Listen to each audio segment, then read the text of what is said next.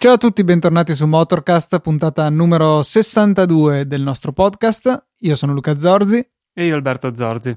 Clamorosamente ci troviamo anche a registrare insieme, è una cosa abbastanza insolita, però dai, ce la faremo anche questa volta. Ci sono tanti tweet che ci accolgono in questa settimana. Eh, sì, piccola precisazione perché magari mi accorgo che potrebbe non essere chiaro. Insieme intende fisicamente insieme nella stessa stanza, perché ultimamente effettivamente siamo sempre insieme, nel senso che siamo solo io e te a registrare, ma questa volta anche proprio spalla a spalla. Giusto, giusto, ecco sì, questa precisazione è del tutto dovuta, eh, non so, magari si nota anche dall'audio che è un po' diverso dal solito, cercheremo comunque di suonare al nostro meglio. Primo tweet di Giuseppe che ci segnala eh, quello che penso sia un estratto da una delle nuove puntate della nuova stagione di eh, The Grand Tour, che tra l'altro dovrebbe essere uscita proprio in questi giorni. Eh, no, alla fine errore mio, non so perché l'applicazione che uso per tenere traccia delle serie TV eh, pensava che fosse già uscito The Grand Tour, in realtà esce l'8 il 6 dicembre, insomma, prima, prima, metà di dicembre sarà con noi la prima puntata della seconda stagione di The Grand Tour, visibile su Amazon Prime Video, quindi se avete Amazon Prime e dovete averlo, eh, è gratuita, inclusa nel vostro abbonamento dei 20 euro annuali. Insomma, in questo estratto si vedono i nostri tre beniamini che hanno costruito non una Alfa Romeo, ma una Alfa Romeo, da half, metà, per cui in pratica hanno segato a metà quella che mi sembra essere una 156 prima serie. Eh, per cui io non, non, ho guardato il video perché eh, voglio tenermelo, insomma, per vederlo all'interno della puntata completa, ma direi che i presupposti ci sono tutti per una, uno sketch di idiozia mh, giustamente elevata. Non so se magari faranno dell'ironia sul fatto che la macchina era a trazione anteriore, invece con la Giulia questa cosa non la potrebbero fare. Sì, ecco, non ci avevo pensato, ma effettivamente è ragionevole appunto che, in, che, che vadano a parare un po' lì, insomma. Molto carina, sì, ho sempre ottime speranze per The Grand Tour. Spero che eh, diciamo si mettano un minimo freno in termini di eh, cose che fanno o dicono solo per eh, godere del fatto che non sono sulla BBC. Eh, certe volte sono stati un po' troppo pesanti nella scorsa stagione. Ecco, speriamo che magari abbiano un po' riaggiustato il tiro dopo essersi sfogati l'anno scorso. Sì, Luca è un po' indignato da, da, da tutte queste cose. Comunque, eh, um, per la gioia di tutti, è stato licenziato l'americano, eh, il pilota. E, e, non ho invece notizie circa la, la, la, scenetta in cui fanno morire la celebrità ogni volta, che anche quella è un'altra cosa che speravamo andasse via. E, e quella invece non, non so niente riguardo, però perlomeno il pilota americano eh, molto simpi no, non ci sarà più. Peccato, peccato, no, in realtà non, non mi... diciamo che non lo odiavo quanto lo odiavano altri, però non era di certo uno dei punti salienti. Stig era molto più gradevole. A proposito di cose gradevoli, invece, benvenuta alla Dallara stradale. Sì, la Dallara, eh, penso che ne avessimo già parlato del fatto che sarebbe arrivata questa macchina, cioè la prima macchina stradale della Dallara, la, mm, la ditta eh, italiana che produce eh, telai principalmente, ma anche macchine eh, da corsa da un sacco di anni a questa parte. E in occasione proprio dell'81esimo compleanno di Dallara Senior eh, è stata presentata appunto la loro prima macchina stradale, una barchetta da 850 kg di peso e 400 cavalli provenienti dal eh, 2003 della Ford Focus RS che eh, con un optional molto carino, che è in pratica una specie di cupola che si mette sopra eh, la struttura barchetta, la rende una coupé con delle piccole porticine da aprire eh, che ti fanno entrare sempre molto scomodamente perché a causa del, del telaio, della cellula abitativa avvolgente, in pratica devi scavalcare dove ci sarebbero normalmente le porte per entrare in questa macchina, non molto pratica come abitabilità, però che sembrerebbe proprio un bel giocattolino, prezzi sopra i 200.000 euro eh, la, la, produzione del primo anno è già tutta prenotata da gente come uno sconosciuto Jean Alesi che insomma ha già prenotato la sua. Niente male, si deve essere un'auto che promette veramente bene se questi personaggi si sono messi a preordinarla, a prenotarla ancora prima di poterla provare, di vedere qualche prova. Alla fine adesso quello che si sa è solo quello che ha dichiarato la casa. Sì, e anche altra cosa interessante, alla, alla, cerimonia di presentazione erano presenti anche, mi pare che chiami Piero, Piero Ferrari, il, il discendente attuale di Enzo Ferrari, e, e, diverse personalità di Lamborghini, quindi insomma è bello vedere eh, appunto il riconoscimento eh, da parte di marchi affermati come Lamborghini o Ferrari eh, di quello che eh, è un costruttore ric- di fama riconosciuta in ambito racing e che appunto adesso si affaccia sul lato stradale. A me ispirano in particolare i 3,25 secondi sullo 0 a 100, niente male. Il, discutibile invece il cambio che pote, può essere o manuale o robotizzato. Eh, sì, robo- sì, immagino che sia un bel elettroattuato di, di quelli seri, però il termine robotizzato insomma richiama un po' infelici esperienze su macchine stradali un pochino più economiche tipo la lancia musa con il cambio DFN dolce far niente che ho avuto occasione di provare qualche anno fa e che sì, non è stata una bella occasione. Anche la Citroen C2 presenta un cambio a scelta che è un ottimo ottimo robotizzato che ho, ho occasione di provare nella macchina di conoscenti che non menzioniamo, è veramente un cambio eccezionale. Bene, invece una bella notizia ci arriva dall'ambito politico, se vogliamo, una cosa che auspicavamo, penso io e te Alberto, fuori onda tempo addietro, e cioè il Parlamento europeo ha approvato la proposta di rendere obbligatori sistemi di sicurezza attiva come la frenata autonoma, questo magari è una parola un po' eh, fuorviante, ma insomma quei sistemi che ad esempio vedono un pedone frenano quando la macchina davanti frena e ci avviciniamo troppo, frenano a loro volta, e anche il mantenimento della corsia, questo forse è un passo oltre quello che ci aspettavamo e che auspicavamo. Sì, eh, diciamo che sono assolutamente d'accordo al 130% sul fatto della frenata di emergenza perché di fatto penso che eh, quei sistemi attuali che sono veramente eccellenti, se tutte le macchine eh, ce le avessero, si eviterebbero boh, il 90% dei tamponamenti in città, che probabilmente a loro volta sono il 70% degli incidenti totali. Adesso sto dicendo chiaramente cifre a caso, però penso vagamente realistiche, insomma, diciamo che i tamponamenti in città sono probabilmente l'incidente più frequente come, come dinamica e, e, quindi andare praticamente a eliminarli con una cosa di questo genere sarebbe veramente un grandissimo passo avanti, credo alla fine paragonabile o quasi all'introduzione dell'ABS come sistema di sicurezza obbligatorio. Al contrario, boh, il sistema di mantenimento della carreggiata non so se allo stato attuale sono sufficientemente evoluti da essere considerati dispositivi di sicurezza veri e propri.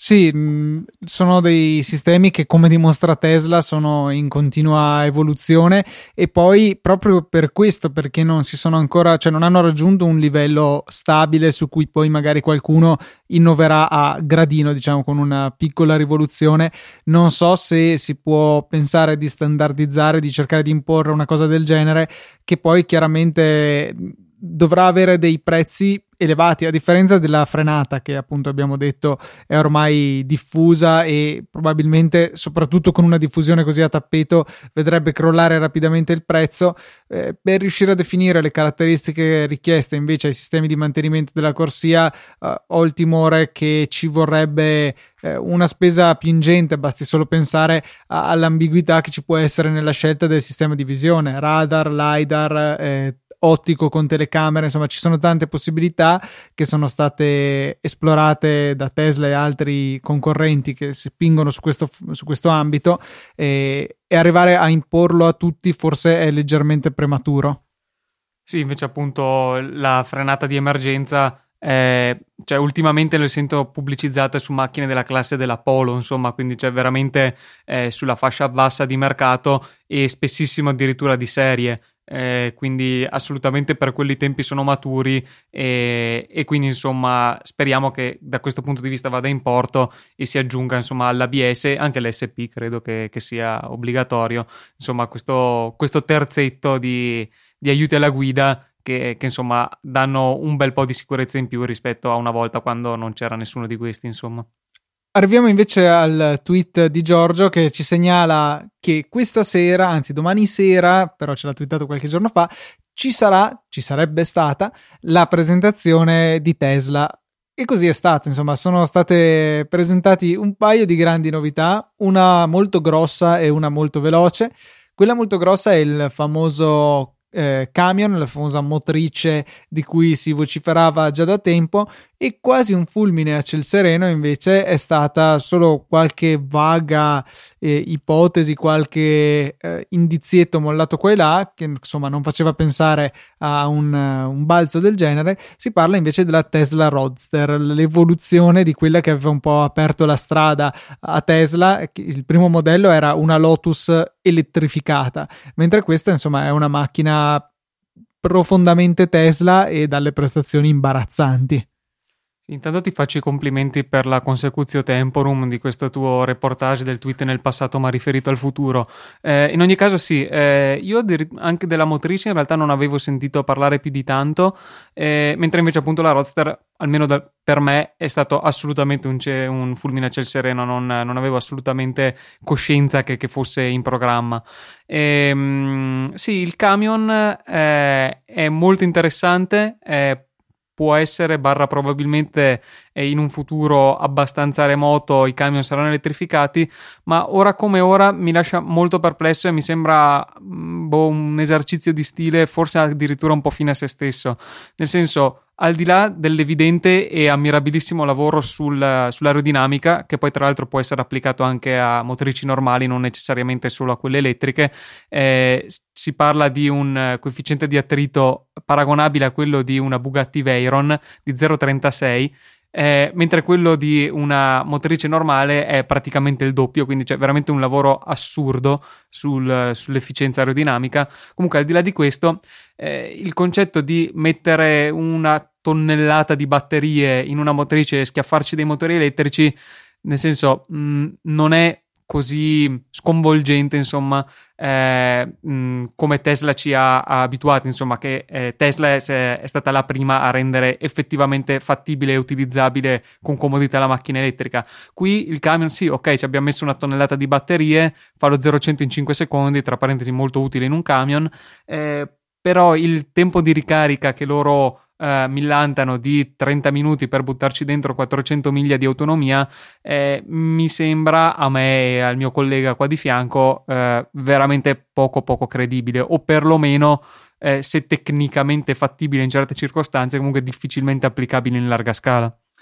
Beh, eh, diciamo che sì, è interessante la, la questione là dello 0-100, eh, 5 secondi a motrice sganciata dal carico e una ventina parlavano con eh, attaccate molte libbre, non ricordo la conversione in tonnellate. Comunque, eh, in sostanza, a pieno carico, comunque un ottimo tempo. Non so quanto bisogno ce ne fosse effettivamente. Diciamo che probabilmente è un effetto collaterale dell'enorme coppia che hanno quei motori elettrici e le tante batterie a disposizione. Avevo letto delle ipotesi che mi sembravano abbastanza credibili facendo qualche conto spannometrico o poco più eh, riguardo alle, alla capacità delle batterie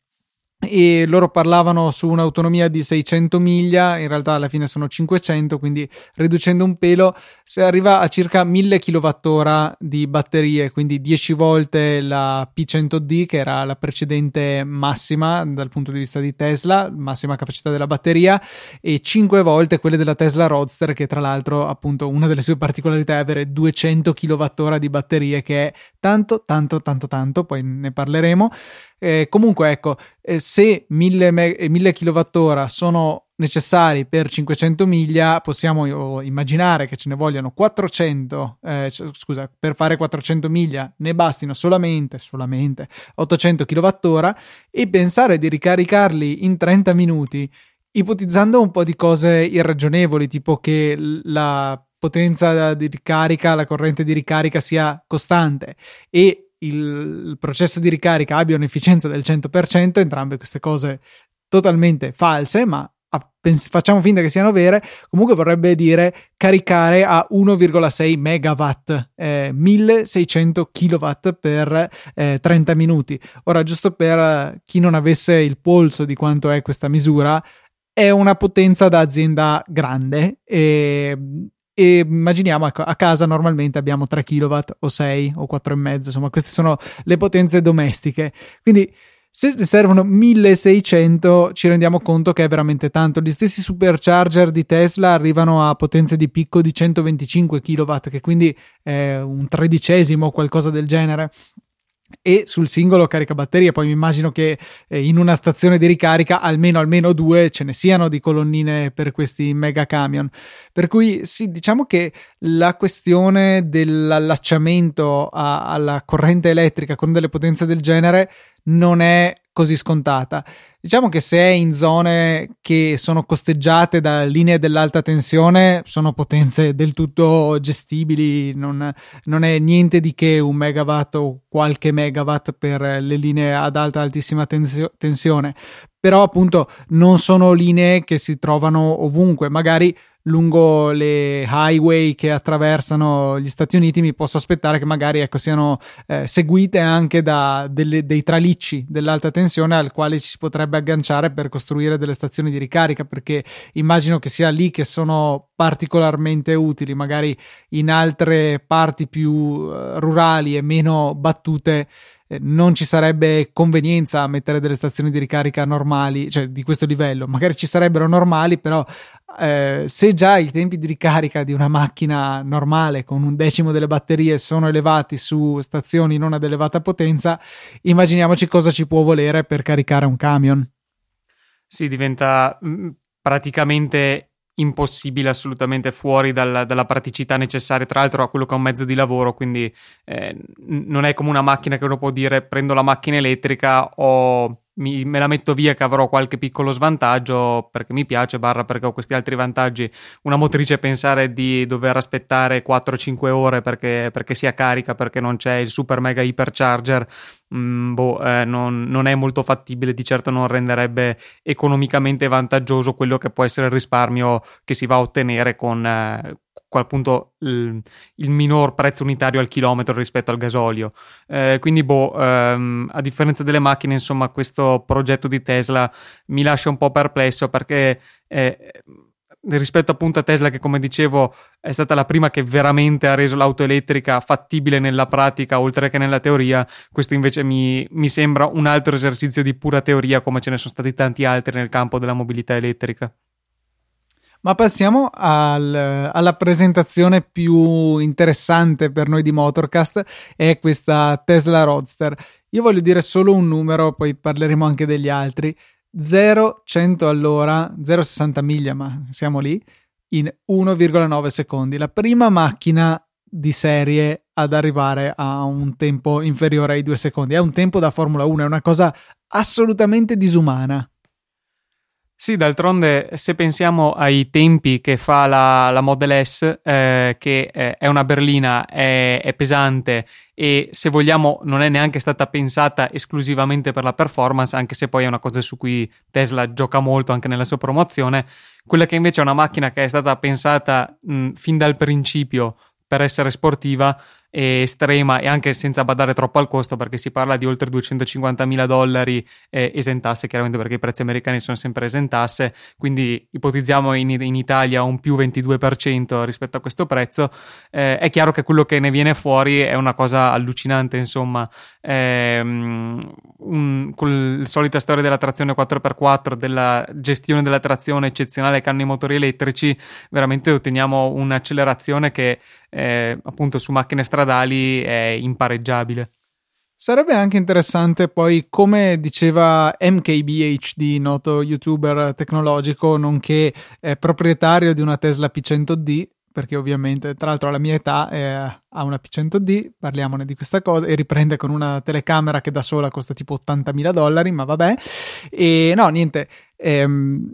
parlava del fatto, mentre ogni tanto qualcuno dice beh sarebbe interessante portare una Tesla in pista e vedere come si comporterebbe. E, mentre per la Model S sì, non aveva eccessivamente senso. Alla fine è sempre una berlina. È vero che poi magari eh, auto tipo la M5 si portano in pista per quello, però sì, non è proprio il suo habitat. Eh, questa è veramente un'auto sportiva, quindi sarebbe interessante vedere per quanto tempo può mas- mantenere quella prestazione prima che eh, problemi termici alle batterie comincino a, a costringere l'elettronica a tagliare sulla potenza. Batterie ce ne sono tante, però chiaramente se non riesci a estrarne l'energia eh, ti ritrovi chiaramente a dover eh, ridurre le prestazioni dell'auto.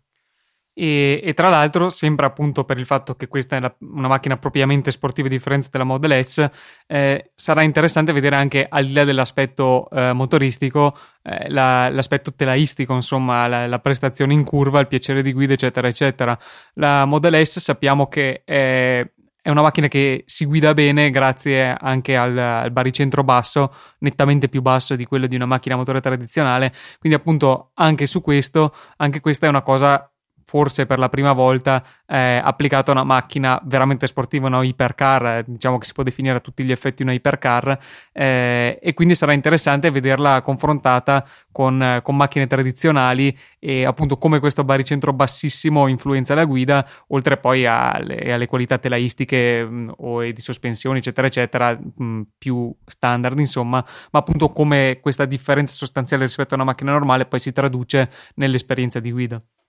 Sì, ancora più batterie, il doppio rispetto alla P100D in un uh, pacchetto molto più compatto e quindi presumibilmente molto più leggero e sempre con il peso tutto rasoterra per cui eh, diciamo che la, almeno la distribuzione dei pesi forse diventerà ancora migliore rispetto alla Model S già solo per il fatto che l'auto in sé è più bassa. Però si sembra molto molto interessante anche se cioè, comunque rimarrà il problema che ok sono riusciti ad arrivare a 1000 km di autonomia 600 e qualcosa miglia promessi ok saranno ma- probabilmente un po' di meno ma grazie a queste mega batterie andando in giro normalmente per strada si può andare veramente lontano però comunque io non credo che in pista sia, sarà possibile avere una prestazione del genere, cioè per dire già il classico giro del Nürburgring, non so se riuscirebbe a gestirlo a potenza massima e comunque sì,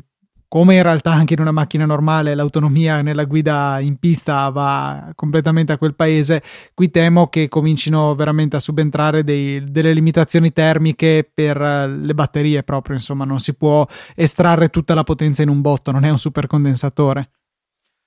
Sì, insomma, tutta una serie di, di questioni di dubbi che eh, però non saranno fugati ancora per eh, molto tempo. Infatti, cioè, diciamo che è un po' una dichiarazione di intenti eh, questa, perché eh, i tempi stimati sono più di due anni, se non sbaglio, e tra l'altro Tesla è rinomata per andare a slittare nelle tempistiche eh, annunciate. 2020 è annunciata in teoria, quindi sì, più di due anni. Mh, eh, mm, già la Model 3 è formalmente in produzione, in realtà appunto ne hanno consegnati veramente pochi e stanno un po' faticando a mantenere le promesse sui ritmi produttivi, quindi insomma mh, direi che prima del 2021 no, per questa non se ne riparla, eh, per cui appunto tutti questi dubbi che abbiamo espresso eh, passerà un bel po' di tempo prima di andare a vedere poi nella pratica eh, se avevamo ragione o in cosa invece Tesla ci stupirà.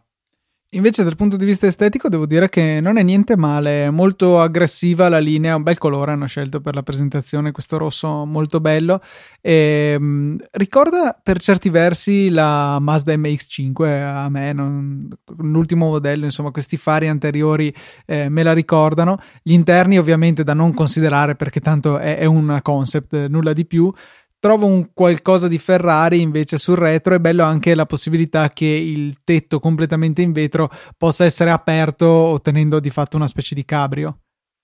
sì, sì, assolutamente l'estetica mo- molto bella. Eh, dif- vabbè, chiaro, la, la, la, Model 3 non è una, una, macchina che punta tutto sull'estetica, però quella a differenza della Model S, è, dal mio punto di vista, è un po' bruttina, cioè delle proporzioni bruttine. Questa invece è proprio una bella macchina, quindi al di là poi di tutto il lato che sia una macchina elettrica, prestazioni assurde, eccetera, eccetera, ma di per sé come estetica mi, mi piace assai. Bene, quindi dai, da Motorcast arriva il nostro sigillo di approvazione, eh, presentazione molto interessante, eh, bisogna vedere quale sarà la realtà dei fatti, è un po' sempre così quando parliamo di promesse future, però insomma ci fa ben sperare, i tempi non ci crediamo che saranno quelli promessi, come diceva Alberto prima, però bello, bello vedere sempre un tentativo di alzare l'asticella, poi a volte ci si riesce, a volte no, però comunque eh, sono sforzi importanti in una direzione che dovrà necessariamente essere quella che verrà seguita in futuro. Eh, andando avanti, un uh, tweet interessante che ho trovato su Twitter di Fabio Sciarra, che è un, un giornalista di quattro ruote, che eh, riporta un articolo, uno studio, eh, in cui eh, sostanzialmente si fa un'analisi dei particolati eh, quindi appunto delle, di quelle microparticelle, e in questo caso nello specifico PM10 e PM2,5, eh, prodotte dalle macchine cui contro le quali sempre più si ha appunto un po' di campagna mediatica rispetto al diesel che appunto è accusato di, di essere un grosso produttore di particolato, tanto che da anni ormai si usano i, i FAP per, per, ridurne l'emissione. Insomma, questo articolo dà dei dati abbastanza interessanti, insomma, perché dice che in pratica la, non solo eh, non tutto il particolato è dovuto al motore in sé, ma anzi questa sarebbe una piccola parte del particolato che è prodotto dall'usare una macchina, perché in realtà la maggior parte sarebbe dovuto al, ehm, all'attrito delle pastiglie dei freni, che chiaramente mh, le pastiglie le cambiamo perché sono finite e se sono finite da qualche parte saranno andate e in pratica si sono polverizzate in particolato. Inoltre lo stesso dicasi per le gomme e lo stesso dicasi per l'asfalto, che chiaramente si consuma mh, allo stesso modo della gomma eh, con l'attrito con la gomma stessa, per cui eh, dal 50 fino al 90% dei PM 2,5 e 10 prodotti da una macchina verrebbero da tutte queste fonti e non dal motore. Per cui questo eh, applicato, eh, se andiamo a pensarlo riferito a una macchina elettrica, ci porta a dedurre che nonostante tu vada a togliere completamente il PM10 o 2,5 prodotto dal motore, se il 90% in realtà è prodotto dalle gomme e dai freni, eh, ti rimane comunque il 90%, per cui in realtà da quel punto di vista un motore elettrico non ti cambia sostanzialmente la produzione di particolato.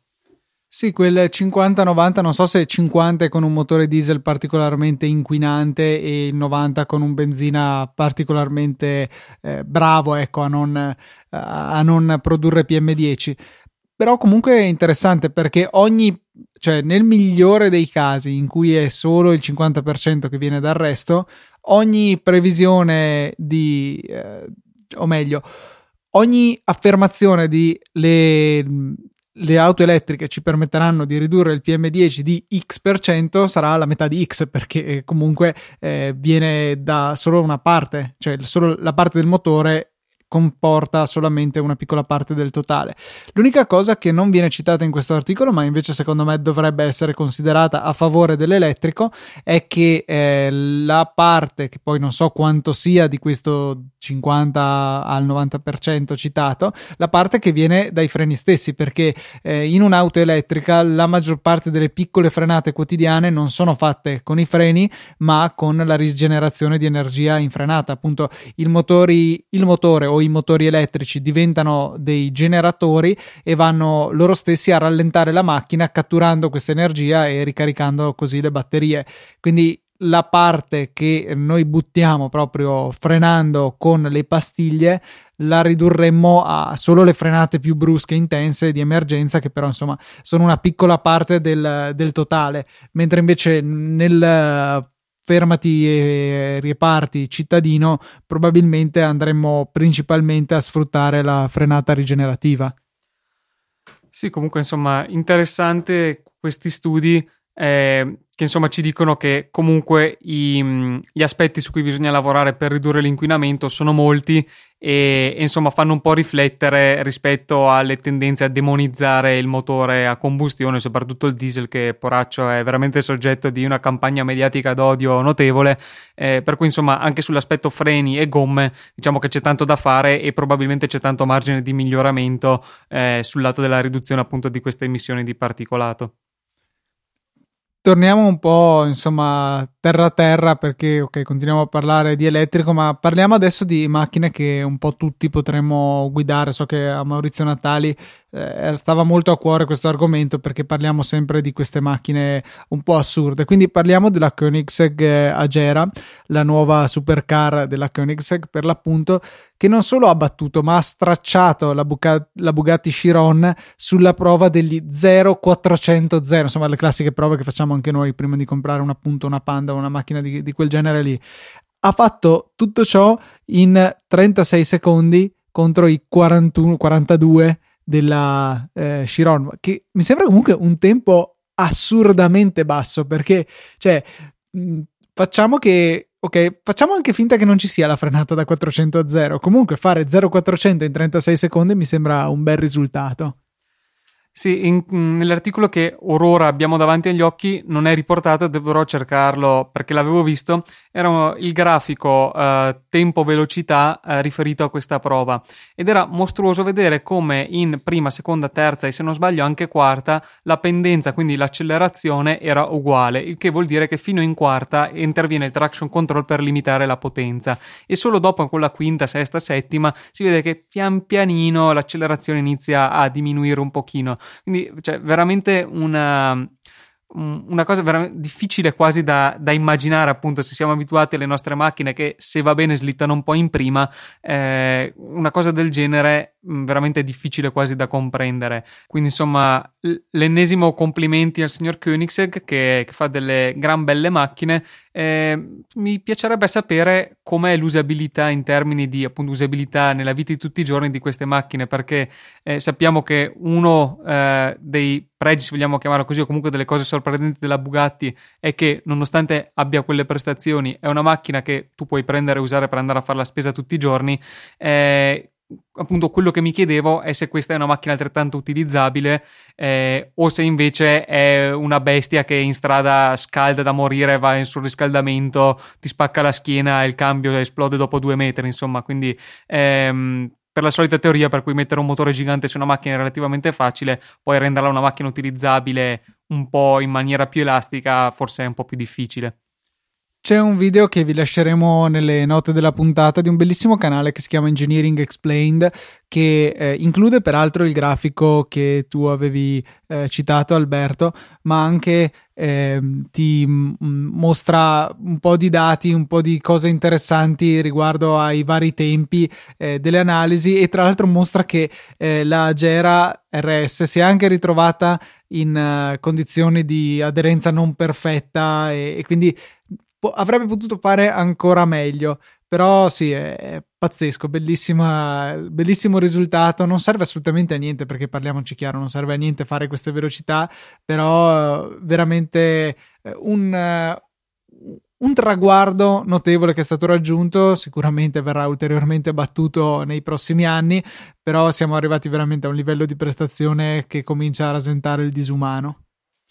Sì, tra l'altro appunto in questo video eh, il, ehm, il, conduttore fa una tabellina in cui compara eh, i parziali 0100, 0200, 0300 e 0400 ed è eh, evidente che la Koenigsegg, che tra l'altro è trazione posteriore, ha appunto questo piccolo problema di trazione che esprimevo perché lo 0100 è in 4,15 che è un tempo assolutamente non, non, eccezionale, penso che un Audi RS6 ci vada vicino, eh, lo 0200 in 8 secondi contro gli 6.1 della, della Chiron vanno a pareggiarsi a 13 secondi sullo 0300, mentre poi è sullo 0400 che la Chiron va a 32, mentre la Agera si ferma a 26 secondi, cioè è, è proprio una potenza bruta eh, che riesce a venire fuori solo quando veramente la trazione non è più un problema e quando invece la Chiron poverina va a spegnersi perché insomma sopra i 300 non, non spinge più come prima e, e, invece la Agera va via in una maniera allucinante, per cui eh, alla fine tutto quello che è il suo vantaggio è fatto su, da 300 a 400 all'ora,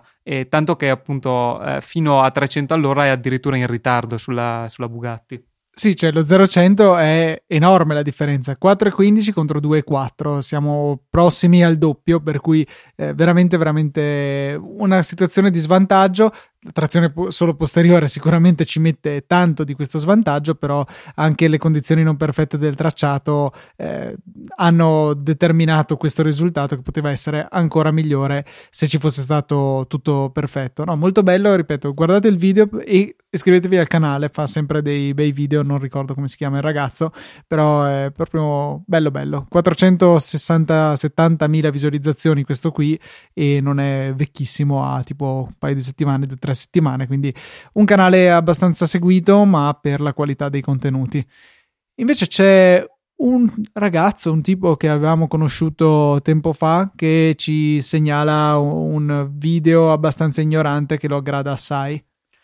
Sì, è un video di una um, Mercedes classe G, eh, la versione 4x4, che è quella più votata all'off-road, in una simpatica versione da 800 cavalli, eh, che si esibisce in una serie di prestazioni su terreni sconnessi, acqua, fango e chi più ne ha più ne metta. E, insomma, ehm, con questi 800 cavalli dà luogo a delle a, delle peripezie, a delle acrobazie che, che sono veramente spettacolari da vedere. Poi anche un video con dei, degli slomo molto simpatici, insomma, un bel video da vedere. Ehm, il ragazzo in questione che ce lo segnala, appunto, è tale Teo Biondo 91, si fa chiamare così su Twitter. Eh, appunto, abbiamo qualche vago ricordo di averlo visto in passato, ma non riusciamo a rintracciarlo. Per cui, insomma, eh, se lo conoscete, eh, aiutateci a trovarlo. O insomma, Teo Biondo, se, se ci ascolti, insomma, palesati perché appunto abbiamo questo tarlo nella testa e ci ricordiamo di averti visto visto, però non, non riusciamo proprio a ricordare chi sei, per cui insomma aiutaci un attimo. Aggiungiamo un altro video riguardante eh, una gara su un circuito che diciamo che fa sembrare comodo e spazioso Monte Carlo a Macau, è veramente un, un disastro. Sì, il circuito è un budello, cioè nel punto in cui è avvenuto l'incidente in oggetto a naso sarà larga 5 metri la pista, forse meno. E sostanzialmente una macchina va contro una barriera e si pianta in mezzo alla pista in una fase iniziale di gara a vedere quanto sono attaccate le macchine, per cui si ha un giga tamponamento a catena tipo quelli che si hanno in strada, ma appunto in pista, in cui sono coinvolte qualcosa tipo 16 vetture che vanno una dopo l'altra a schiantarsi contro quella precedente. E, insomma, diciamo che eh, l'effetto è abbastanza comico, un po' meno immagino per i piloti, eh, però appunto qualcosa di, mh, che non si vede molto spesso nelle gare, anche fortunatamente, però appunto eh, fa abbastanza sorridere il video potrebbero ehm, eventualmente avere, avrebbero risolto i problemi se avessero avuto anche loro i sistemi di frenata automatica, che non è ancora entrato in vigore l'obbligo. Eh, eh, sì, effettivamente l'Unione Europea avrebbe dovuto muoversi e tra l'altro metterne l'obbligo anche nelle corse, cosa che sarebbe molto utile quando stenti la staccata eh, dietro a una macchina che ti precede, eh, impedendoti chiaramente di sorpassarla perché frenerebbe nel momento in cui frena quell'altra, impedendoti il ritardo della staccata. In realtà è un sistema che io installerei sulla macchina di Verstappen per cercare di prevenire ulteriori incidenti. Sì, effettivamente nel, nel caso di Versbatten eh, potrebbe anche essere utile, però insomma eh, diciamo che la cosa dovrebbe essere limitata alla sua macchina. Abbiamo parlato di Koenigsegg prima e volevo segnalarvi un documentario che forse avevamo già citato in passato, ma che finalmente ho trovato il tempo di vedere. C'è su Netflix, si chiama Apex e è bellissimo. La storia delle supercar, c'è anche il nostro amico Razio Pagani, eh, c'è il coso Koenigsegg, non ricordo come si chiami. Eh, ci sono tanti appassionati, fanno vedere tante auto, passano anche per la Ferrari, la Porsche 918, fanno vedere un po' l'evoluzione della, della hypercar, come la chiamano, a partire dalla F40 in poi. Ci sono delle riprese stupende, eh, bei testi, belle interviste, dura un'ora e venti, qualcosa del genere tempo speso benissimo. Se vi piacciono programmi eh, come può essere The Grand Tour, ma volete vederne uno con la stessa qualità delle riprese e tutto, però molto serio e molto gradevole senza appunto diventare noioso, Apex fa per voi. Mi, mi, hai fatto decisamente venire voglia di vederlo, visto che io invece, a differenza tua, no, non ho ancora trovato il tempo di vederlo, quindi probabilmente nella, eh, entro la prossima puntata lo vedrò anch'io e vedremo se, eh, come penso sia abbastanza probabile, mi troverò a confermare le tue impressioni. Benissimo, direi che siamo in chiusura di puntata, non ci resta che ricordare i contatti e poi fare ciao con la manina.